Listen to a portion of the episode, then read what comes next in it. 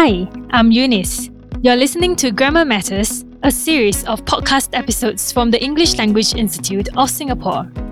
Grammar Matters aims to help listeners become more aware of areas of English language use in Singapore which do not follow standard English conventions and which may be confusing to other speakers of the language. Hello, I'm Paul Doyle, and you're listening to Grammar Matters. In this episode, we're talking about describing things, and in particular using adjectives, but not just any adjectives. We're looking at adjectives that are formed from verbs. Let's begin by listening to a radio advertisement for a fashion outlet. Looking to update your wardrobe? Come to Fashion Fabric's most excited sale of the year and you'll get the best bargains in town. We guarantee that you'll be satisfying with the excellent quality of our new range of clothes for men, women, and children. Our clothes make even the most ordinary person look very fashion. Prices are reasonable and clearly marked on every item. We are opened from 9 a.m. to 11 p.m. So come down to 100 Orchard Road today and bring your whole family. Did you notice the mistakes the announcer made? Instead of saying most exciting sale, she said most excited sale. And instead of saying you'll be satisfied, she said you'll be satisfying.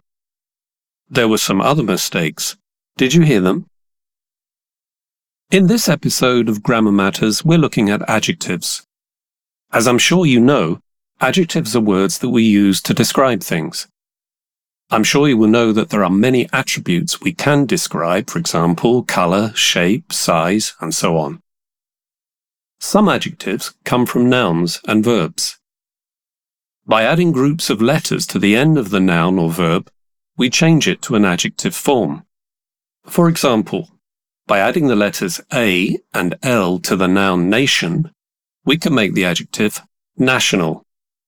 Similarly, by adding the letters E N and T to the verb differ, we can make the adjective different. We call these groups of letters, such as AL and ENT, suffixes.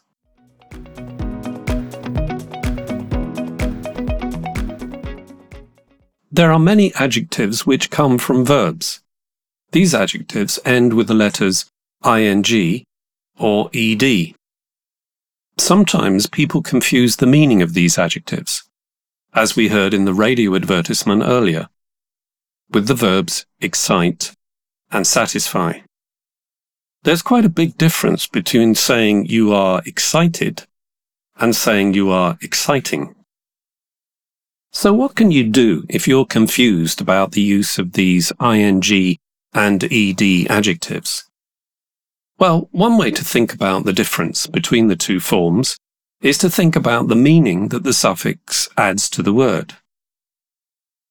Many ing adjectives are used for describing the effect something has on your feelings or your ideas. For example, an alarming increase in COVID cases. A surprising number of men do not marry. A welcoming smile. A convincing example an exciting idea. Another common use for ing adjectives is to describe a state or a process. For example, her growing band of supporters. Impossible meat restaurants are doing a booming business. A life of increasing labor and decreasing happiness. For ed adjectives, the meaning is often related to a transitive verb and has a passive meaning. That is, these adjectives show that something has happened or is happening to a thing or a person that's being described.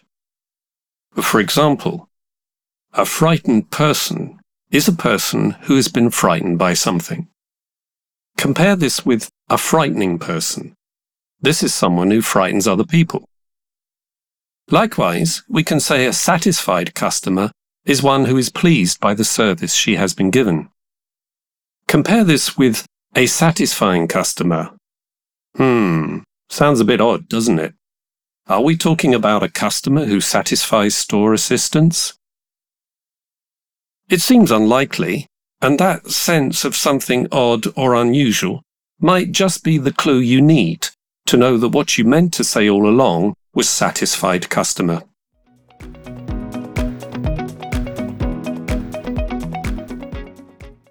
Some people can be confused about the right form of adjective to use. Is it ing or ed? For example, it's quite common to see signs that read, This shop is opened.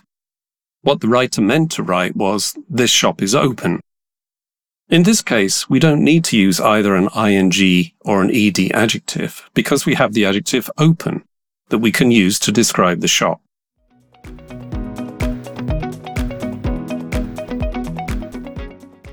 Let's listen one more time to the advertisement on the radio. This time, you will hear the correct version with the right form of the adjectives. Looking to update your wardrobe? Come to Fashion Fabric's most exciting sale of the year and you'll get the best bargains in town.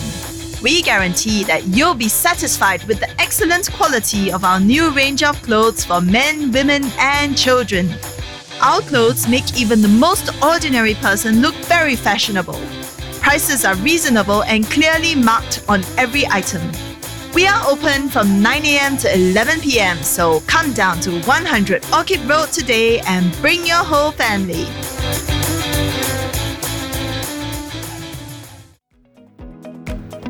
The Grammar Matters podcast series is brought to you by the English Language Institute of Singapore. We would like to thank the Regional Language Centre of the Southeast Asia Ministers of Education Organisation for allowing the use of material from their Grammar Matters publication. To find out more about the ELIS podcast, visit go.gov.sg forward slash ELIS podcast. Thank you for listening.